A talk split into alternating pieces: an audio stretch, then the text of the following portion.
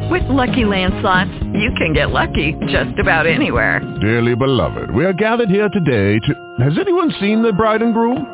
Sorry, sorry, we're here. We were getting lucky in the limo and we lost track of time.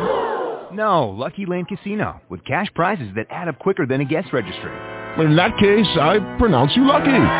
Play for free at LuckyLandSlots.com. Daily bonuses are waiting. No purchase necessary. Void where prohibited by law. 18 plus. Terms and conditions apply. See website for details. Blog Talk Radio.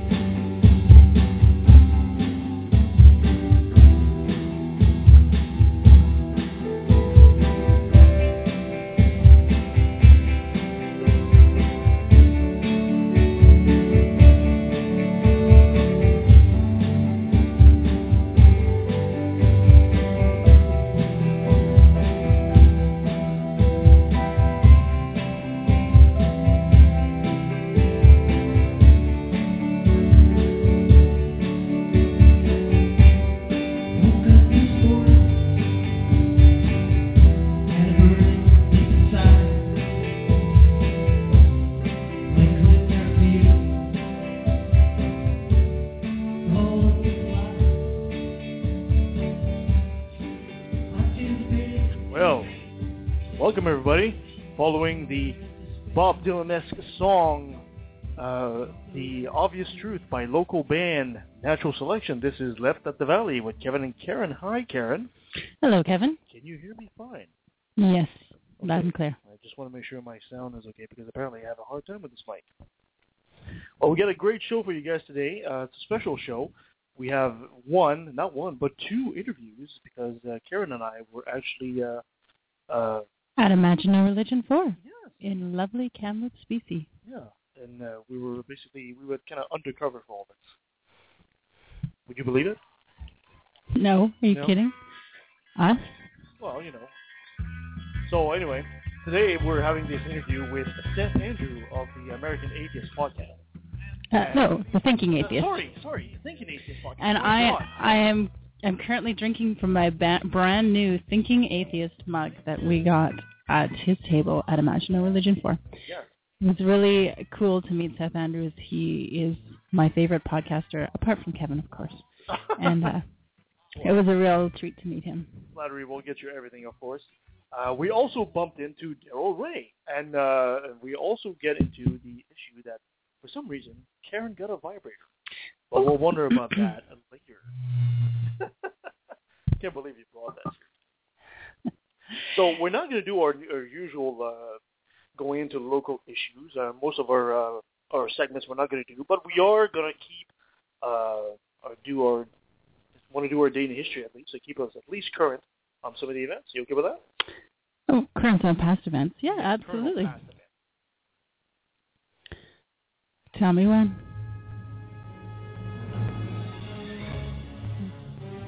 Alrighty. May 5th, 1821. Napoleon dies on the island of St. Helena. May 5th, uh, 1925. John Scopes is arrested for teaching Darwinism, well, evolution, in Tennessee. Yeah, that was the Scopes monkey, monkey trial. Yes, apparently he um he was just kind of a, you know, he was just someone who was willing to go through the ordeal, not necessarily really passionate about the issue, but it was very important to have someone who's willing to go through the court case. And important thing about that court case, he lost. They lost. He was no longer allowed to teach evolution in school. So it was a sad day in American history. But God knows we could go into that. Uh, if you did not uh, hear our episode with Eugenie Scott, I suggest you go back to it. I believe it was episode four, uh, where we actually played the lecture with Eugenie Scott. She goes into this into greater detail. Uh, yes, and that's a very interesting lecture to listen to. May 5th, 1961, Alan Shepard is the first American in space. Excellent. uh, May 6th, 1889, dedication of the Eiffel Tower in Paris at the Universal Expo. And, uh, of course, all the Parisians thought it was god-awful and ugly and they didn't want it around. A skull in the face of Patty. May 6, 1937, the, Hin- the Hindenburg airship goes up in flames. Oh, the humanity. May 6, 1941, Stalin becomes premier of Russia. May 17, 7, sorry, May 7th, 1824, Beethoven's Ninth Symphony premieres in Vienna. It seems like not that long ago, really. I don't know. Man. I don't remember. All right, we're just gone for a couple of weeks. You already lost how this show goes. Ugh. May 7th, 1945, Germany surrenders to the Allies. May 8th, 1794, Antoine Laurent Lavoisier, uh, father of modern chemistry, is guillotined during the Reign of Terror in the French Revolution. Wow. Can't feel bad for him. May 9th, 1914, Mother's Day is officially a public holiday in the United States. It was, uh, eh, well, there were other reasons, but a woman did it because to honor her mother who had died, and she then she got very upset about how commercialized it became. So she was really torn about it becoming official. Uh, May 9th, 1962, the Beatles signed their first recording contract. Cool. May 10th, 1924, J. Edgar Hoover becomes director of the FBI. And a much more positive thing happened on May 10th, 1994. Nelson Mandela is sworn in as South Africa's first black president. May 11th, 1981, Bob Marley dies at the age of 36 of Very cancer young. in Yes, I know. Miami. Oh, it's very sad. May 12th, 1870, Manitoba becomes a province. And May 12th, 1937, King George VI was crowned at Westminster Abbey because, of course, his brother abdicated. And May 13, 1940, Winston Churchill gave his first speech as Prime Minister. I have nothing to offer but blood, toil, tears, and sweat. Well, he was a great orator, if nothing else. Yeah. And a great connoisseur of cigars. May 14, 1796, the first smallpox vaccine is given to eight-year-old James Phipps. Wow, that's cool. Yes, indeed. uh, May 15th, or no, 1770, Marie Antoinette marries Louis the 16th. Oh. Let him eat cake. And it was wedding, her wedding cake, and that got like horribly mistranslated somehow. well, that I've was my attempt at humor. 16th, 1921, the first Academy Awards are given, but the first Oscar statue itself wasn't given until 1931. Um, May 17th, 17, 1792, the New York Stock Exchange was established when two, oh, sorry, 24 brokers and merchants meet by a tree on what is now Wall Street. Really? 1792? Well, apparently. Wow. Uh, 1954, the Supreme Court rules against segregation in schools. That's a step forward. And May 2004, same-sex couples are allowed to marry for the first time in the U.S. in Massachusetts. Yeah. Awesome. May 18th, 1642, Montreal is founded. Yes.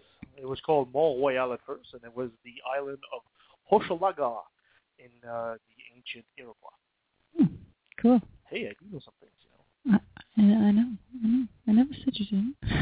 Well, apparently, I'm not very good with jokes. Sorry.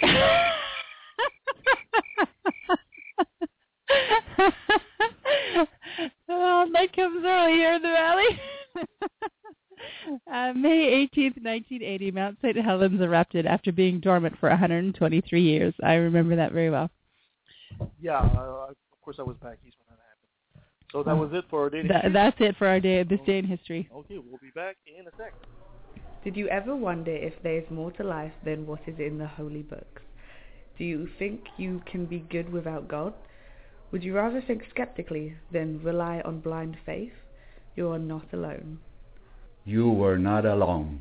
You are not alone. Dude, you're not alone. You're not alone. You are not alone. You are not alone. Join us at the Fraser Valley Atheists, Skeptics and Humanists. Be amongst friends. Find us at fvash.com. I'm friends with the monster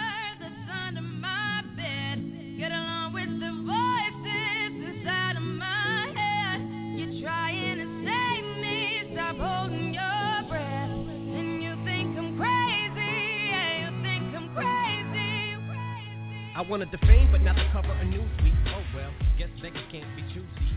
Can I talk again? All right.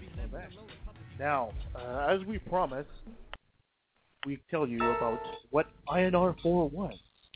So for those of you who don't know, INR 4 stands for Imagine No Religion 4. It's the fourth one that has been put on in Kamloops by uh, the host is Bill Legertwood and his wife Kathy Cruikshank, and um, they Fabulous, nice couple. Yeah they they just decided that hey this is a cool thing to do, and they just did it, and it's been going strong ever since. It's quite you know, quite small of a conference for the the big names that they bring. So there's about 200 people there, and uh, really friendly, awesome people. It was a great experience. Yeah. Uh, apparently, Bill started with uh, going, just calling up somebody and doing a lecture series. It's pretty much like uh, the group VAsh that VAsh is doing in uh, in Abbotsford, and uh, he thought it was so easy that he decided to go much bigger. And uh, now he's on his fourth year of conference, and he's got some great names. Where's the list of names? There's the list. Do you want to read off the names of uh, the people they have there? Okay. Well, speakers included blah, blah, blah, Annie Laurie Gaylor, who is the co-founder and co-president of Freedom Religion Foundation. Carolyn Porco, who is the leader of the imaging science team on the Cassini mission that is in orbit around Saturn. She Now- works for NASA, and that woman is brilliant and amazing. Yeah, they basically had to flew her, fly her brain into a different flight because she's so brilliant. Uh, when they do post this, uh, because they videotaped the entire conference, when they do post it, I strongly, strongly encourage you to look it up. It was awe-inspiring. You have no idea what this woman is doing, and the science behind it, it was just fabulous.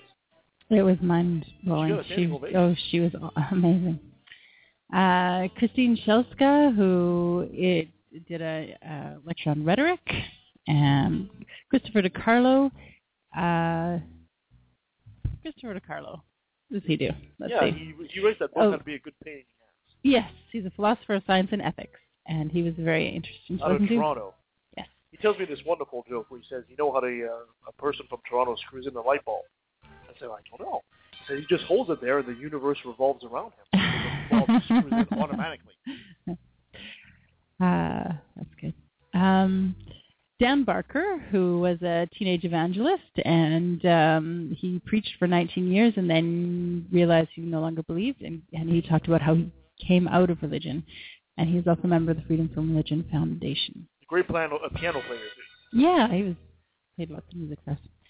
Uh, Darrel Ray, who is the founder of Recovering from Religion Foundation, a very good organization that helps people with counseling and, and just dealing with the sometimes very scary and dangerous logistics of, of leaving a religious community. Uh, he was also hilariously funny, and he talked about sex and secularism, and he gave me a vibrator. It was pretty awesome. That's the story. we'll have to get into more details that later. Darrel Ray is one of the persons that we have an interview. We have two 20-minute interviews that we'll just play sort of back-to-back, so you guys can enjoy uh, what these uh, people had to say. Yeah, uh, Eugenie Scott was the keynote keynote speaker. Like I said, Eugenie Scott, we did on episode four, I believe, uh, when she came to Abbotsford. Uh, brilliant as usual. This is a scientist and former executive director of the National Center for Science Education. And we also had Herman Mehta. I'm probably just doing an awful job on his name, but he was the name, aren't you? he was he was a wonderful speaker. Talked about how it is really important for everyone to be skeptical and to, to check their facts before you rebroadcast them, uh, but especially for atheists and skeptics because that is how we define ourselves, right? That's part of our, our definition is being skeptical of religion. So we need to apply that skepticism to everything that we see and hear, not just to religion. So he was very, very interesting. Uh, Jerry Coyne um, was uh, he's a professor at the Department of Ecology and Evolution in the University of Chicago. Brilliant man. Brilliant man. Uh, he's got this really deep voice. You don't think he's like some Barry White, but he's actually uh, uh, wonderful, brilliant. You listen to him and you just gain IQ points just by listening to him. He's the one who talked about? Evolution. He talked about evolution. Yeah, I'm thinking of the fairness one. That's not him. No, no, that that'd be Christopher DiCarlo. Yeah, that's Christopher DiCarlo. Uh, Jerry DeWitt was also there. He is another a former pastor from Louisiana. Oh, he's got he- that southern accent, that man. He was such a nice guy, and uh, he also left the faith and, and lost everything. And in his life in the process and rebuilt his life as an atheist. She was very interesting to listen to. Oh, he's got that pastor swagger going there. Whoa. Uh, Margaret Downey, she's a free thinker. Um, she's founder and president of the Free Thought Society. She talked about how important it is for atheists to give their sort of personal stories. Seth Andrews from the Thinking Atheist. Um, which is going to be your, which is the reason we went there to begin with, right? It's the whole reason we went there. We were we've been in contact with Seth, and Seth said, "Of course, come on in. I'll grant you guys an interview," and he was kind enough to do so. And um, he also was, was a former broadcaster and Christian um, believer, and and talks about how he changed his life when he became an atheist. And then last but not least was Wanda Morris from Dying with Dignity. Um, she talked about how important it is for us to at least be aware of uh, alternatives around um, doctor-assisted di- dying um, and and just to have a know what you want, express your wishes, yeah. talk to your doctor, and and and she's really trying hard to make it legal in Canada to have assisted death. This is medically assisted. It's not like you're gonna someone can your doctor's just going to give you pills without you knowing. It's very very well regulated. It's a very interesting topic. And um, one that everyone is going to have to face sooner or later. So I, I encourage you to get informed on yeah, that. Dyingwithdignity.ca is her website. I've written on my will that uh, if if I'm on a machine, uh, I basically want them to unplug me and then plug me back in and see if it works like my computer.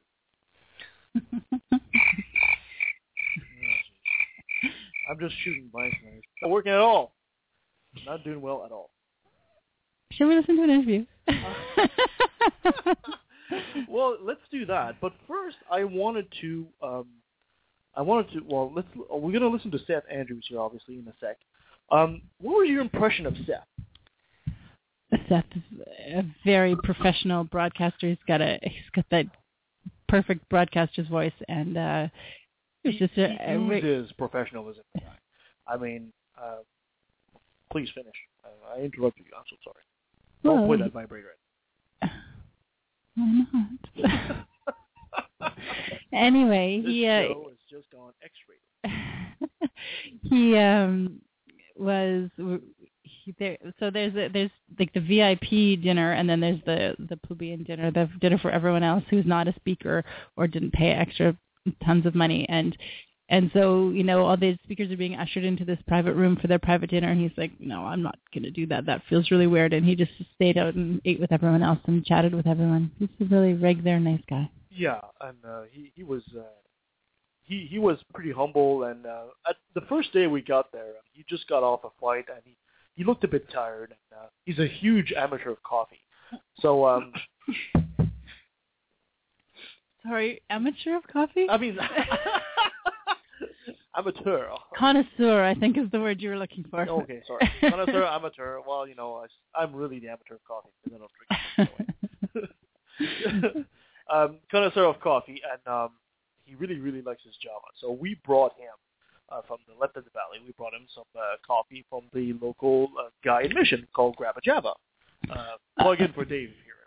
Dave imports the coffee himself. He makes sure it's fairly traded. He talks to the farmers. He supports women's cooperative farms for coffee growers. So yeah, he can't get more ethical than Grab a Java coffee. Yeah, it's essentially the best coffee in town. Um, and uh, so Seth was very happy with that. And we also brought him a bottle of uh, from the uh, Fraser Valley Atheist Skeptics and Humanists. We brought him a bottle of uh, Crown Royal Maple maple flavor. I have no idea how this thing tastes like, but what could be more Canadian than that? So he was very ecstatic about that, and uh, he probably put some of it in his coffee. I would think. Um, uh, yeah, and uh, the second day, I mean, uh, he he was like a like uh Karen said, he was uh, kind of staying with the crowd. Um, he was. Um, I got the impression that um, I I, wa- I was hoping to see a bit of Seth. That uh, I wanted to see him with his hair down a bit. You know, so hey Seth, you know you're in Canada, you know. But the guy oozes professionalism. I don't know if he's always like that, um, but he was professional the whole time. He's shaking your hand, you know, thank you for supporting the book, thank you for supporting Imagine No Religion. You know, he's he's a perfect gentleman, and um, so it was it was very interesting. I still don't know if he's always like that or he's just naturally just always professional or he's just a bit guarded. But I, I, I certainly thank him. Uh, and he's uh, quick and witty. I mean, I remember the first time uh, he, uh, next morning I came by and uh, he was walking down and said, "Hey Seth, how you doing?" And uh, he just gave me something charming and witty like, uh, "Oh Captain, my Captain," and I responded to to something stupid like, uh, "Well, don't call me Captain. I'm more like a lieutenant, you know." oh, I know, I know, I know, I know. I'm so, I'm sorry. I know I was not a very good ambassador. I, I swear. Um, he probably can't get out of this again. I can't wait to get out, get away from uh, from these, these crazy Canucks. Right? But uh, hopefully, I'll try to make it up to him at some point. Maybe he'll forget by drinking the Crown Royal.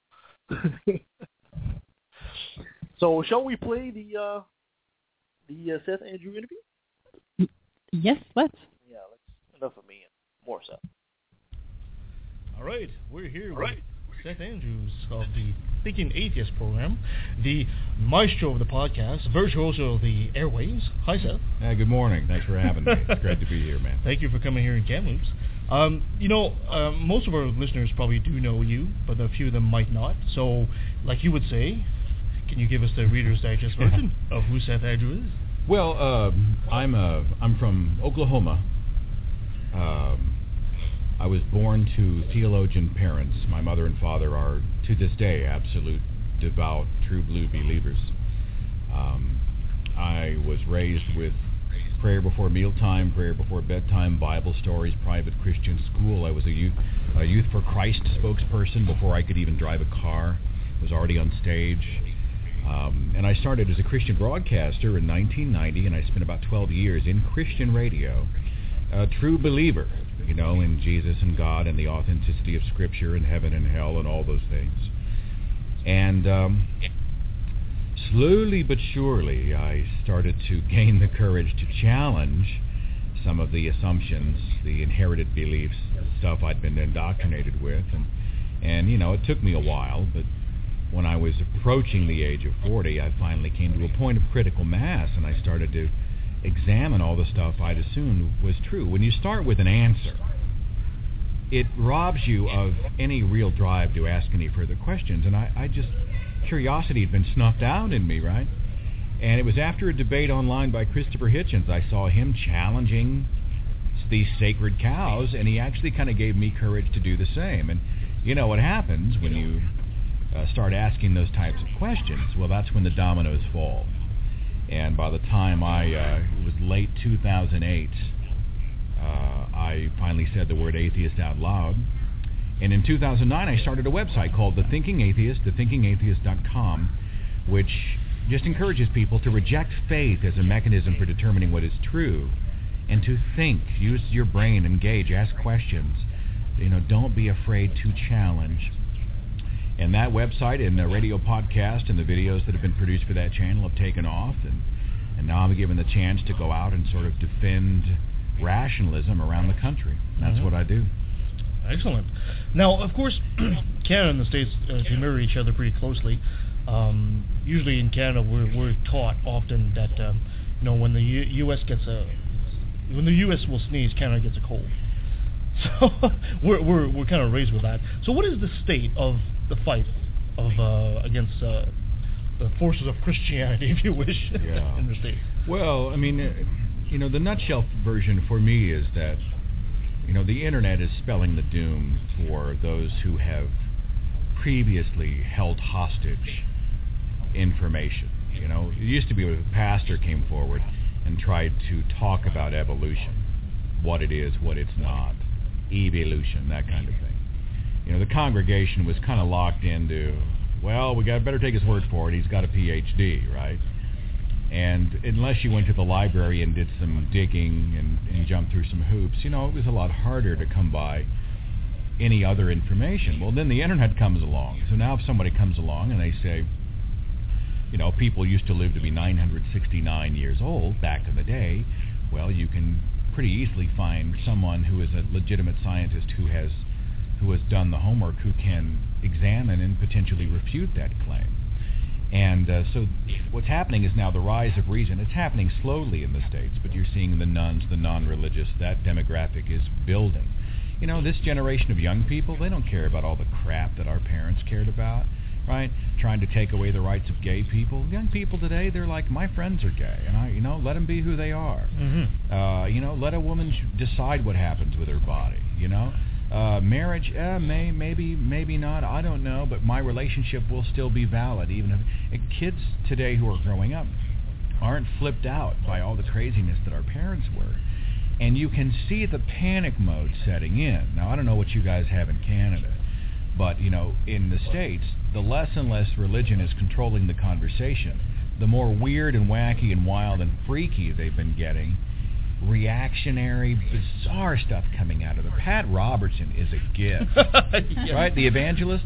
Every t- I keep saying, just let him talk, because every time he opens his mouth, we win, right?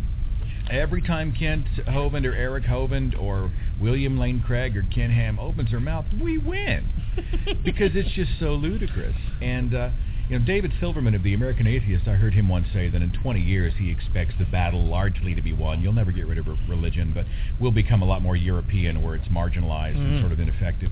I don't know, I don't uh, but I, I I do think the next 10 years we'll see sort of a dramatic temperature change A tipping point. so that we don't see the sort of disproportional level of power wielded by the well-funded religious machine. Will they go quietly into that good night? Absolutely not. And that's why we have to stay vigilant and remain in the fight and not give up and say, well, the tide's turned our way. Hey, congratulations to us, and then check out. Yeah. That's when bad things happen. We need to stay focused and stay in the game.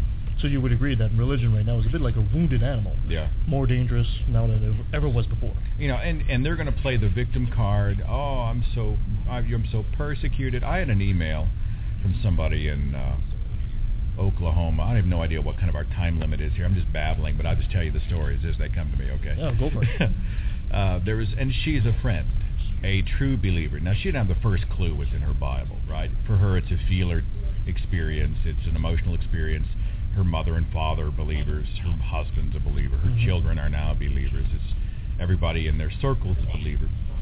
I was the only atheist in her circle, and I came to her, and first of all, I'm I'm uh, talking to her about you know the Bible, um, and how can you as a female support a book that strips away your voice? It tells you that you're worth half as much as a man. Even female slaves in the Old Testament had half the value of the male would, right? This is where Karen's going to chime in because she's a big feminist, big time. Go home and tell your husband and let him represent because you are not qualified. Let a woman be silent in the church. How does a woman back this book? And she came back with, you know, I just feel attacked. I feel like you're attacking me. And I, you know, I just want you to know it hurts. And I stopped her, right? And I said, hang on just a second, right? I'm in Tulsa, Oklahoma. This is Jesus Town. Oh yeah. In my book, I call it Jesus Town. We have Oral Roberts University, Rhema Bible Training Center, hundreds of churches, a Bible in every hotel room, crosses on the road. I mean, it's crazy. So I said, hang on just a second. All right, if you check into a hotel room, there'll be a Bible. They pray before government, many government meetings, as I understand it. They, uh, you've got two major universities. You've got a church on every block. Everybody you know is Christian, and even the president celebrates the National Day of Prayer and has a, a monthly prayer breakfast with government staffers. Uh, you've got God on the money. You've got God in the pledge. You've got God, God, God. How in the world are you possibly persecuted? And there was a long pause. And like two days later, I got a response that said, "Point taken. Can we talk about something else?" And so she she was just done. And and uh, that's a challenge, you know, when you're when you're trying to to counter an emotional acceptance of superstition with a rationality. Uh, you know, that's going to be a little bit tough out there. But Maybe, maybe uh, I'm just going to venture something here, but uh, maybe your friend, uh, a lot of women are, feel like they're the guardian of culture, they're the guardian of the family, and maybe that is why they can still support a book because it's tradition. So they, they, the key, they, they, they're still the guardian of the tradition. Well, I, I think there there may be some of that. My theory is is that they cherry pick the happy clappy verses. You know, husbands love your wives, Mhm. as Christ loved the church, placed the woman on the pedestal. There are some verses that are pro woman. The problem is, is if you take the scriptures as a, a, a whole, the totality of scriptures, is contradictory and actually demeaning and mis- misogynistic to women. And they ignore those. It's the cafeteria plan, right? We ignore the ugly stuff and we grab all the happy, clappy stuff. The second thing is, is honestly, I think she's been conditioned that the husband is the head of the house. She actually admitted to me, you know, I don't want to make the big decisions around here. I, I leave that to him. I, I trust him as the steward of our home to be able to receive God's instructions and make those decisions. And I want to be the nurturer. I'll take care of the children. I'll be this sort of um, helpmate, is what they Mhm. call it in the church. And she just essentially opted out of a partnership and allowed him to take the lead. And that's common in Christian cultures and Christian circles, and many women accept that role with pride. Boggles my mind, Mhm. but it, it, you know it happens quite often. Now, uh, you you mentioned Oral Roberts University, um, and you, you said your parents were from uh, graduated from there, right? Yeah, well, yeah, they met there. Yeah. Yeah, we, we have something similar happening here called the Trinity Western University. Um, would you think that Oral Roberts was maybe uh, not a good move? Crooked. Uh, crooked, huh? I'm sorry. Go ahead. Finish your question. it's a knee-jerk reflex for me when I when I see uh, when I hear Oral Roberts' name, my my left eye starts to twitch. Yeah, because uh, they basically uh, they decided to accredit this this university with law, uh, so they will be able to graduate law students. And like I said, you know, in Canada we see after what happens in the states, right? We, Yeah. we kind of follow behind. So now we know from your experience at Oral Roberts that maybe this is not a good move after all. Oh yeah, I was talking to uh, Darrel Ray, Dr. Darrel Ray, the author of uh, Sex and God and the God Virus. Fantastic guy, too. Amazing fellow. He's just amazing. And and uh, he was telling me, and he would speak to the statistic better than me. I don't want to put words in his mouth, but organizations like Liberty University, you know, which was started by Jerry Falwell, are graduating therapists, professional therapy uh, uh, men and women, at a higher rate than the secular community is. And what's happening then is you've got people who believe in talking animals, right? And people who believe in, in magic and curses and spells who are going to be a major force in the, the mental health care sort of culture and and, you, it's just it's terrifying. It's obviously a tactic by the religious to try to uh, to stay relevant out there. It's like when you go to uh, Answers in Genesis and Discovery Institute and these creationist websites.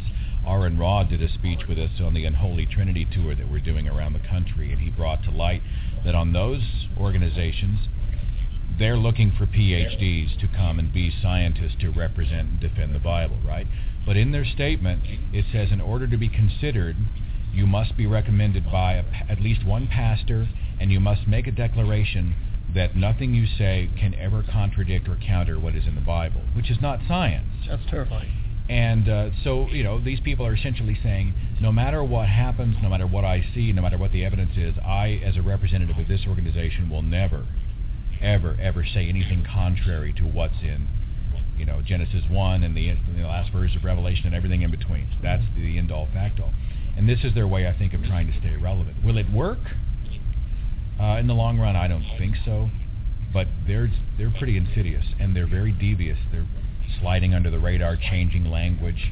Do you guys have the problem here with people introducing some sort of religious bill, but they use nebulous language that doesn't look religious? Not yet, but it's starting to happen. I mean, even now the head of the federal government is pretty religious, and even the uh, science minister doesn't even want to pronounce himself on evolution at this point.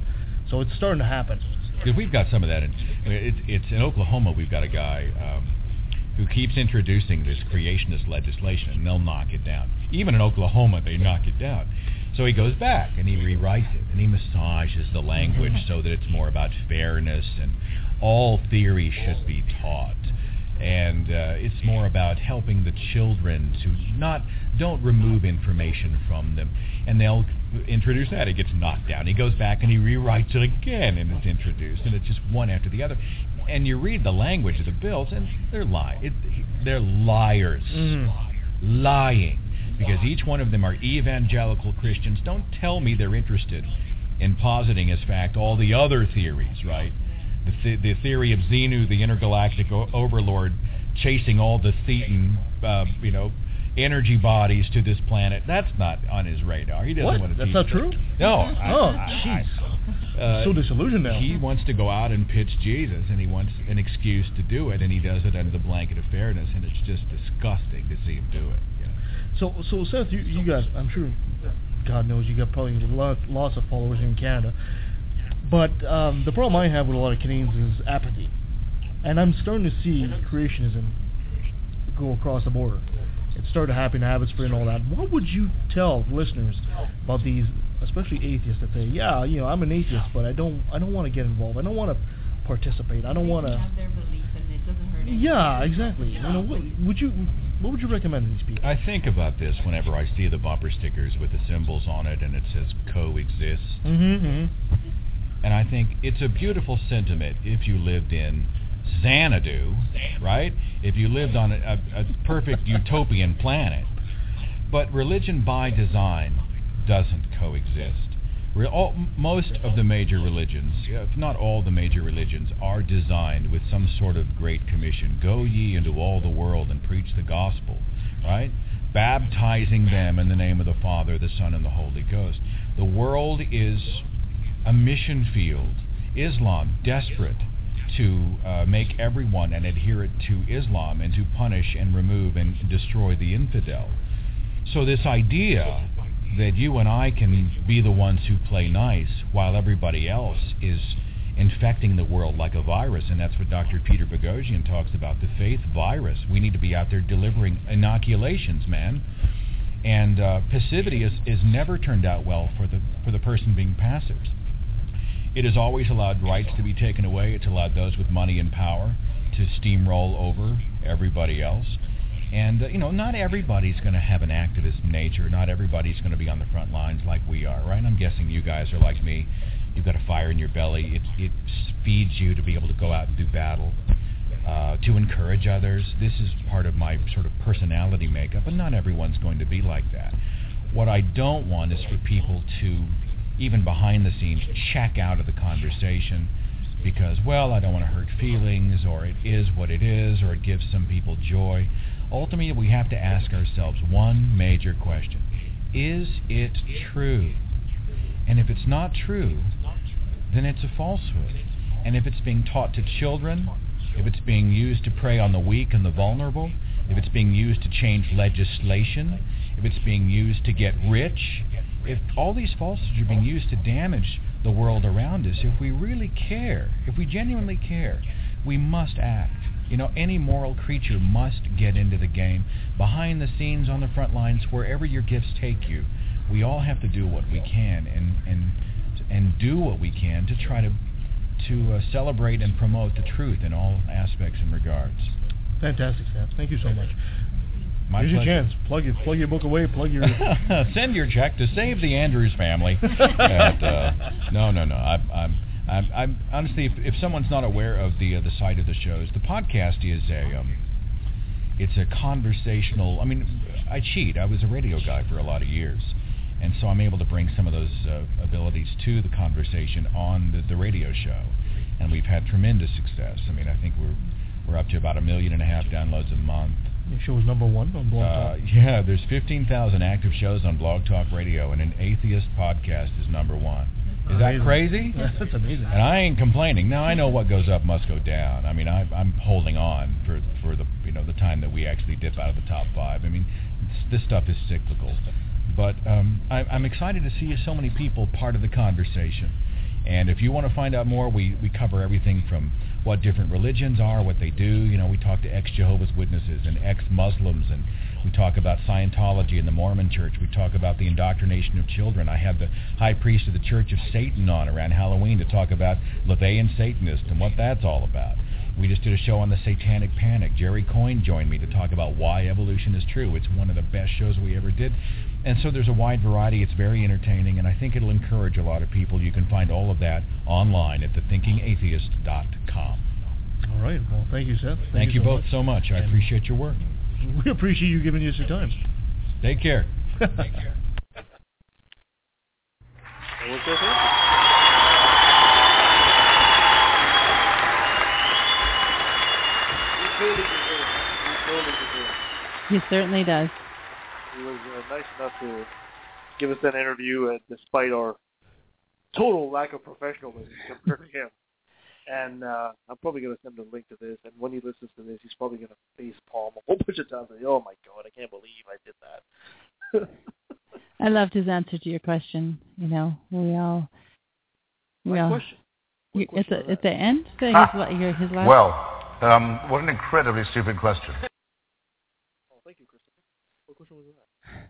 When you asked him, you know, what people should do, um, what you say to atheists who just don't want to do anything, and he, said, we all have to do what we can because there's a lot at stake, and if you're not an activist, don't be an activist, but just continue the conversation. Yes, I would agree. Uh, there's a lot. There's a segment of the population uh, of atheists that uh, it's fine if you don't want to get active. It's fine if you don't want to get into uh, doing things to help promote the cause. But I really have a problem with you when you're putting stick in somebody else's wheels. In other words, so no, you can tell I'm French, but this, is not in English. You can't translate that into English, but you know when you're impeding somebody else from doing some good work. As an atheist, uh, I have a problem with that one. So, um, let's see. Okay, uh, let's talk about Darrel Ray. Well, uh, Darrel Ray was just he was just such an energetic, fun guy. He was That really, was a really nice. of energy.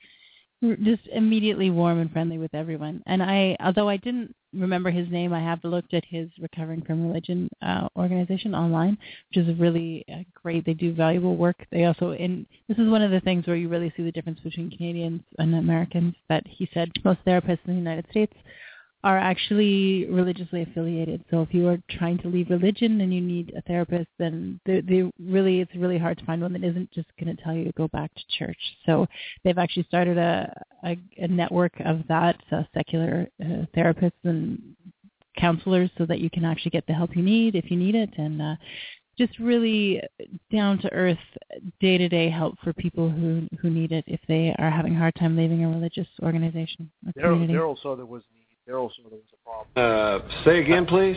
Houston, we have a problem. That's right, and uh, he decided to do something about it, and he did. Um, the man was a ball of energy. He was there promoting his book, his latest book, uh, Sex and God, uh, and he did a fabulous presentation that we also recorded, and we'll play at another podcast, I guess, for you guys. Uh, but we did have an interview, a one-on-one with him, um, and this is where he gave you a slime vibrator. Did you know it? yes, he did. He was. Uh, he was. Well, here. Still can't you have it was uh he buy both his books and get the vibrator for free but he was kind enough to sign the packaging for me so i have he said one of ten autographed copies of the vibrator in the whole world so hey that's pretty exclusive Yeah, we have to get, get into that too. Um, like I said, the, the he was a gentleman. He was a ball of energy. He was inspiring, and uh, I might as well go right ahead into it and play the interview. So for your uh, for the listening audience, for your pleasure, Darrel Ray. Yep. Really. So we're here at Imagine No Religion 4 with Darrel Ray. Darrel, thank you for so much for coming My and uh, giving us this interview. And uh, you've got two books out here. You've got uh, one, uh, Sex and God, and uh, The God Virus. Now, can you give us a quick, in a nutshell, what these books are about? Well, the God virus is really uh, about how religion transfers from one brain to the next brain. Um, the best predictor, of course, of religiosity is what religion your parents belong, uh, belong to, and why do people absorb that, and why does it perpetuate? So I, I really go into a lot of. There's a lot of sociology, a lot of anthropology, a lot of psychology in the God virus. Um, I also deal with issues around guilt and shame why those are so important to uh, religious propagation. Without religion, without guilt and shame, most religions would die. And God, I, I take uh, a whole different angle. I am a psychologist, as you know, all psychologists are sex fiends. so, uh, so uh, I was always interested in why is why is religion so interested in what I'm doing in my bedroom, uh, with or without anybody else in the bedroom.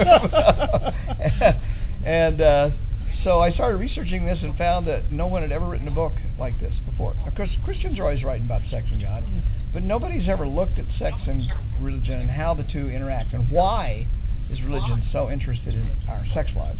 Whether it's Hinduism, Islam, Buddhism, it, Christianity, Mormonism, it doesn't matter. Every major religion is interested in your sex life. Why? Hmm. Well, I, I thought it was very interesting to get both books and you get a free vibrator with it. You know, that's a great Chris. sales pitch. That's a great sales pitch. and uh, but I'm concerned about. Uh, concerned. You're I'm- concerned about the vibrator? No, no, no, no. Was it for you? I did not. I, I feel left out. I feel, it's, it's mainly for Karen. Now you, you're, you're free to try to use it, I guess. I don't know. no, but I was wondering Doesn't about trip my trigger though. did, did you get a lot of um, blowback? I guess from the title. Blowback, right? no pun intended. From the vibrator, no, but I did for the book. Did I get blowback from the book? Well, I mean, the titles are it can be provocative for some people, right? Especially the, the the God's virus. Did you get a lot of people, you know? Well, what if I wrote a book? uh, What if instead of on the front of that I said uh, the uh, history and psychology of religion's interaction with with uh, families and You're not going to sell too many books. yeah, right, ain't Oh, gonna there we happen. go, so, there we go. So I decided to call it the God virus because actually it's it's based upon Richard Dawkins' uh, original idea around memes and memetics. hmm I actually only mentioned memes once in the whole book, but but it's really about memes and memetics. I didn't want to. I didn't. I'm writing the book for the layperson. I'm not writing it for the academic, and so I didn't want to get into academic arguments about memes, memetics, and how that works and all. Well, I haven't read it yet. I can't wait to get into it because it looks fabulously interesting to me. And you too, I'm assuming. Mm-hmm. Absolutely. Okay, excellent. Sex and God, And you're sounds awesome. well, that's what people Well, if scream you in the can get bedroom. God out of the sex, it's Yeah. even more awesome. Yeah. Yeah, I'm not into threesomes. That well, you know, I, I, I, I tend to say it that if you're if you're a Christian married couple, you're having a threesome with Jesus. yeah. Yeah, that's, Very kinky. yeah it is. It's- I, I always thought, you know, to do a bit of blasphemy here, but I thought it was always harsh for poor Joseph to follow up after God, you know, with Mary and all that. Yep. it's a hard act to follow, you know. I mean, Right, right. poor guy, you know. yeah. Mary, actually, what Mary was was she was a sexually active adolescent who got away with a good story. What that's that's my story. I'm She sold a sticking. Whopper and she got away with it. Yep. That's good. Right. Good for her. Indeed. Uh, do you go into any uh, length into your book uh, about uh, in Christianity how the, the translation from uh, Virgin from Greek, uh, from Hebrew to Greek, one from uh, Yeah, no, I, I don't actually get into the linguistic stuff because it's really not important to what I'm trying to talk about. Yeah. here. What I am trying to talk in Sex and God, I'm trying to talk about how uh, religion and sex got intertwined. Because if you really go back far enough in in cultural anthropology and in history, there's a lot of very sex positive cultures. Why why when uh, Western religions, and including eh, not just Western but also Hinduism and others like that, why suddenly do we get this sex negative uh, Mhm. uh, attitude towards um, comes into those cultures? And I, I trace that back to uh, patriarchy, the patriarchy, but even farther back to the ownership of property. And with agriculture comes the ownership of property. With herding comes the ownership of property. Hunter-gatherers don't have this concept of owning property. And you can see that in uh, the North American cultures. Nomadic in, tribes. in nomadic tribes. They have no concept, you know, you, what you can carry on your horse or on your back. yeah. Mainly on your back because they didn't have horses in North America, of course. So we've got this this um, sharing of all things, sharing of meat. I mean, if you get if you if you kill uh, you know a buffalo, I'm so and before before there are horses, Mm. it's an ordeal. You got to get out there and take some risks and kill the buffalo, and the whole tribe shares in the consumption of the buffalo because you can't put it in the refrigerator tonight. You got to get it all eaten, and uh, there's no waste, you know, all that sort of stuff. But that's a hunter-gatherer mentality around material things. The minute you shift that into herding those buffalo, now I own those buffalo. I don't want you getting them, and I don't want you sneaking in having sex with my wife or my daughter because the children of you, your children would then get those buffaloes Mm. or those or those fields where the wheat's been planted. So with patriarchy comes ownership, but ownership of several things, not just of the land, but ownership of children and ownership of spouses. Women then become property, and that's what you see is property. Um, women become property of of the patriarch, and it could be the patriarch up here, the chief, or it could just be the patriarch of the local family. But still, women are basically slaves in those cultures. And you can see it in the Bible, you see it in the Quran, you see it in Hindu uh, scriptures. Anytime you get property, you get ownership of women, and women get subjugated. Before that time, in hunter-gatherer societies, women supplied 60 to 70 percent of all the calories to the family. Well, if the woman's supplying 60 to 70 percent of the calories, it's a pretty big chunk. Mm-hmm. And the guy's out here hunting with the other guys. Well, if one of the other guys happens to stay behind and have a little fun with you while he's out there, no big deal. Nobody really cared who the father was in lots of hunter-gatherer societies. There's some some tribes like in the Na culture in China. There's they don't even have a word for husband. They don't have a word for wife. They don't have a word for a father because there's no marriage. I, I'm not going to de- I go into some detail in that. Or the other cultures in in um, the Amazon. There's there's 40 some cultures in the Amazon that believe in something called partible paternity. And nobody owns property there. It's, it's a hunter-gatherer tribe. But they believe in partible paternity. They believe that it takes multiple men to make one healthy baby. So, it's it's a very different system. Once Mhm. you once the woman's had sex with two or three or four men, and she has a baby, all all of those men now are responsible for that baby. You have to have four or five fathers because they don't have a concept of sperm and egg. Yes, yes. But in a primitive society, if you think about it, primitive science, if you're a primitive scientist, you look at a dog, a bitch dog, and she has sex with two or three other male dogs. Or if you look at a tapir- tapiary um, pig, kind of an animal in the Mhm. Amazon, Yep. and the female mates with multiple males, you might think, well, it must take several males to make one healthy baby. And that's primitive science. And you've got 40 some cultures that believe that. There's a lot of evidence that many other cultures had these kinds of beliefs. So it, it just kind of blows out of the water this idea that Christianity and Islam and other cultures that there there needs to be a marriage between one man and one woman, or one man and many women. It doesn't matter because we're producing healthy children Mm-hmm. in the Amazon, and we've got four dads now. Four. And in the Amazon, what is their perception of sexuality? Is it repressed like it is here in, in of Protestant society, or is it more natural? Well, there's quite. I, I don't want to. I, I don't want to idealize No. primitive. I, I also shouldn't use. Don't want to use the word primitive. Other cultures. I don't want to idealize cultures based on our values. Al- al- Although there are. I'm, I'm not. I'm not going to say I can't won't do that. But in these societies, there's a wide variety there. But the primary factor is women are not as sexually oppressed Mhm. or punished for their sexuality in those cultures because the cultures themselves believe it takes multiple men to create a baby. Mm-hmm. There's other cultures like the Mangan- Mangaian culture or the Hawaiian culture before Western contact where there, the amount of sex partners you had as a female was a point of pride. I'm a female. I can track. I can track all these males. It's mm-hmm. it's kind of the opposite of us. Yeah. And those are also societies that tended to be more matriarchal, or matri, um, you know, where there was more uh, women had more power in Mhm. societies. So, in fact, before you, before the Western contact with Hawaii, Hawaiians had more taboos around food than they had around sex. You could get your head chopped off for eating the wrong food, because certain foods are only reserved for the royalty. Whereas you can have sex with anybody you want, unless you were royalty. Because in royalty, you had to make sure the right people had Yes. the right kids. Well, which led to brothers and sisters marrying each other, just as we just as we saw in Egypt. Mhm. Egypt, brothers and sisters married to keep the blo- bloodline pure. You see the same thing. So you see these kinds of things, patterns, where the royalty are restricted, but nobody else is restricted in those island cultures. Of course. I could go on and on about Hmm. Of the anthrop- anthropology of it's just fascinating. So, so are the Abrahamic religion worse than a lot of the religions of the past towards human sexuality? I think Could you would you consider them worse? No, No. they're they're as bad. They're as not bad. worse. Hinduism is horrible. If you look at you look at if you look at um, India right now, Mhm. I think of 190 some countries on the planet, uh, India is the 148th worst country in the world for women. Wow. Yeah, because Hinduism is very, very shame-based, very much oppression of women. I mean, look at the rape culture that we read about in in India, whether it's gang rapes or not uncommon, and women, you know, women are just uh, oppressed re- really badly. Also with the uh, Yeah, the- so so it's not an Abrahamic religion. No.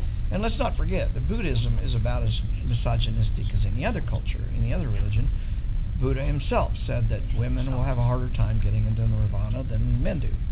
and there there is a there's a difference there. Yeah, and everybody The thinks that Buddhism is always so cooler the than Da- any other religion. huh? Exactly. Dalai Lama himself says that anal sex is wrong, homosexuality is wrong, only penis and vagina sex is. This is a guy who's never had sex in his life. Yeah, I know, I know, I know. And he's telling us Yes. he doesn't even masturbate, but he thinks masturbation's wrong too. Yeah. So I don't know. I, I really do not give Buddhism a pass. Now, California Buddhism, I don't know what that is, but it is not what the rest. Go to Thailand, go to Vietnam. Look how Buddhism is practiced in places where it has been indigenous for 2,500 years. Mhm. It doesn't look anything like what the Californians are saying is Buddhism. No, Now, who's got the real Buddhism? The Vietnamese who've had it for 2,500 years, or the Californians who just discovered it 20 years ago? Well, this is blasphemy towards Richard Gere, I believe you say that. Well, that's fine with me. Yeah. I don't think Richard Gere has a clue. How are you enjoying your stay in Canada so far? Oh, we've been here for two weeks. We've uh, Oh, good, Yeah, really? we, Wow. we flew into Vancouver and just uh, spent a four or five days in Vancouver, and then we went over to uh, Victoria, Victoria and Vancouver Island, and we went to the Butchart Gardens. Oh, yes, yes. And then we went to Nanaimo. Nanaimo. Nanaimo. I always get the wrong. Nanaimo, Nanaimo. And Were you uh, a visitor or were you speaking just at some no, I I wasn't speaking. Not this time. I was just we just knew we were coming up here. We said, well, let's just make a vacation out of it. It was about the time we wanted to take a vacation anyway. And then we uh, we came uh, through Whistler last stayed there last night and came here just driving around. Awesome. Well, I hope you enjoyed your Canadian experience. If you Oh. I love I love coming to Canada. I've spoken up. I've spoken in Toronto. I've spoken in Montreal. I've spoken. Oh, well, you've seen Yeah. Toronto, you've seen the worst of it. Actually, I, I kind of enjoyed Toronto. I'm sorry. That's okay. It's a Canadian pastime. It, it was it was Buffalo. I was scared of actually. well, feel free to put, like I said, put in a plug if you want. Uh, where, where can these people catch your books on well, they can website? get it on Amazon, of course, or they can come to ipcpress.com. ipcpress.com. Find bookstores everywhere. Yeah, find bookstores. If they uh, if they order it straight from my website, I I always send a signed copy of the book. Will you send And a vibrator too? If they if they buy both books, I will send a vibrator. Here's my problem: I ordered a hundred of those things six months ago, and I'm out. You you literally bought the last, or you got one of the last two or three today. Yeah, I think I've got. It's autographed Yeah. too. It's autographed too. That's even better. Yeah, you have an autographed copy of a vibrator. There are only about there are only about ten people in the world that have an autographed copy of vibrator. Like, yeah. Nice. I'm in good company. There you go. There you go. You heard it first. Well, thank you so much, Darrel, and uh, enjoy the the, the, the I Imagine No Religion Four, and Okay. we look forward to uh, speaking to you again. Well, I could I put in a, another plug or two. By all uh, means, please. I, I started a group called uh, organization called Recovering from Religion. Mhm. Are you familiar with that? I have heard of that, absolutely. Okay, I started that back in 2009, and we have grown exponentially. We're just huge, getting fast. Uh, Sarah Morehead is our executive director. She's out of Omaha, and uh, we for, for like next um, this coming week, not this week, the next week, um, we're we're sponsoring a big debate between Matt Dillahunty and Mm. Sye somebody. I can't Oh, remember his name. that's the one that uh, in David Memphis. Smallden is. Uh, David Smalley's helping us with it. yes. Yeah. So uh, I just want your listeners to know about recovering from religion, what we're about. Our motto is there are thousands of groups that will get you into religion. We're the only one that will help you out. And we, we really try to give people the tools, the Mhm. conceptual tools, to get rid of the guilt and the shame. We sponsor meetings all over the world. We're in United Kingdom, Mhm. in Canada, in Australia, New Zealand, here. We're I mean here, Uni- U.S. Uh, We have dozens and dozens of meetings all over the world, and uh, people meet about once a month and just talk about uh, the issues of getting out. You know, what do I do with my religious husband? How do I deal with my kids? I raised them religious, and now I'm not. That kind of stuff. Yeah. I, actually, I did Google because I was looking to see if there's anything specific for women uh, leaving religion, and yeah, yours is the only organization that I came up with on the website Yeah. at all. So that's great that you're doing that. And a lot of our facilitators are women, and they're having women come to the meeting and say, you know, my husband is still religious. What do I do? Of course, that that can be a problem with, with domestic abuse. Actually, I have an article um, coming out uh, next month, I believe it is, in American Atheist magazine that your listeners might be interested in, and that's it's called Male Shame, Mm-hmm. and I deal with how does male shame contribute to domestic violence. There's lots of um, things I think people need to consider. I haven't seen anybody talking about. And then the third thing I'm always interested in people knowing about is the Secular Therapist Project that uh, that we started two years ago, Okay. and it's a project to help people find therapists that won't send you back to church, won't pray with you, won't realign your chakras or any of that kind of bullshit. it's I mean it's hard to find a therapist out there. There's a Christian counselor on every corner Mhm, in mhm. Atlanta, Georgia. I don't know what it's like up here, but there's a lot of Christian counselors everywhere, and they they're not well qualified. And their real goal is to get you back in church or to pray with you. They're not, and to get you into heaven. Their goal is not to help you get over your depression, no matter what they say. W- w- would that also branch to um, AA meetings like alcoholism and stuff like that?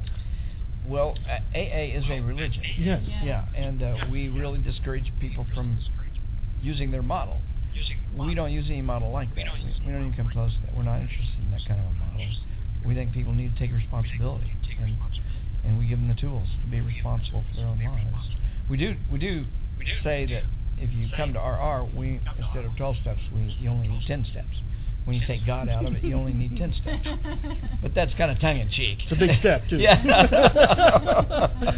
so what No, website can they catch this on? they, uh, the the www dot the secular therapy dot org seculartherapy dot org and it's uh, it's a way you can get online you put your you just put your zip code and stuff in and hit search and it tells you there's five therapists within 100 miles of you or something like that it's Oh, kind of like a dating site like Yeah. match.com or something and then you email them through our system. It's all confidential, private. Nobody knows anybody else's name until you're ready to do business with that therapist. And some of our therapists will do uh, distance counseling. We do have a lot of people in rural areas or very, very conservative areas where they can't find anybody or we don't have anybody there. So they can find somebody through us and maybe through FaceTime or Skype, they can they can do therapy um, through the through the computer anyway, uh, there we have 173 um, therapists Mhm. that that have been vetted by us. You have to you have to jump through a lot of hoops to become a therapist in our system, and we've got over 30 3,300 people registered as potential clients looking for therapists in our system. So if you need a therapist and you want to make sure the therapist is not going to send you back to church, come look at seculartherapy.org. Awesome. Yep, Yeah, my it's, pleasure. uh, yeah. yeah, absolutely. Good Thanks- luck with that. Thanks for letting me put the plug in there. Well, thank you so much for giving us your time. I Yeah. appreciate that. Thank you, Bill. So-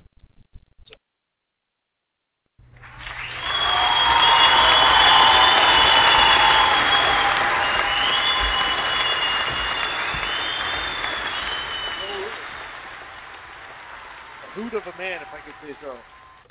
Yes, he was awesome. I hope it came out better than uh, there was a few spots where you think they cut for some reason. Yeah. Don't know. Maybe uh, Blog Talk is having some difficulties here. I'm not too sure. But anyway, that was mainly our show. Um, I guess uh, we should do a bit of uh, what's what will be happening. There's a show coming up. Uh, we have uh, Mark Cunningham from the Fraser Valley Skeptics and Humanists that wants to come on to talk about uh, raising a family of uh, atheism. which is going to be very interesting. And um, you should just listen for his awesome English accent, if nothing else. um, no, Mark's a great guy. It'll be a great talk. And also, at some point in the future, we're going to have a live recording of um, Natural Selection, our our band. That uh, Yeah, the band was uh, kind enough to give us uh, the song for the, the theme song for the show, which is the obvious truth. so I'm looking forward to that. It's going to be a lot of fun. Yeah, absolutely. So uh, in the meantime, uh, guys, uh, you can look us up on uh, on Facebook. You can send us an email at uh, at valley.com. You can look at our website. And, uh, every day. Bye.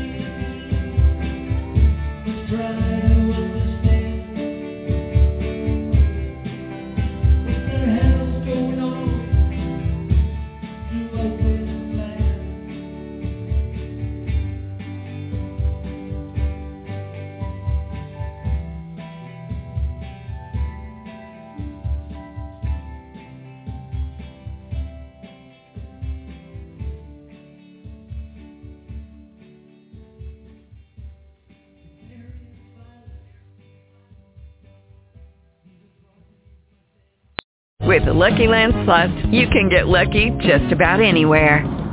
This is your captain speaking. Uh, we've got clear runway and the weather's fine, but we're just going to circle up here a while and uh, get lucky. No, no, nothing like that. It's just these cash prizes add up quick. So I suggest you sit back, keep your tray table upright, and start getting lucky.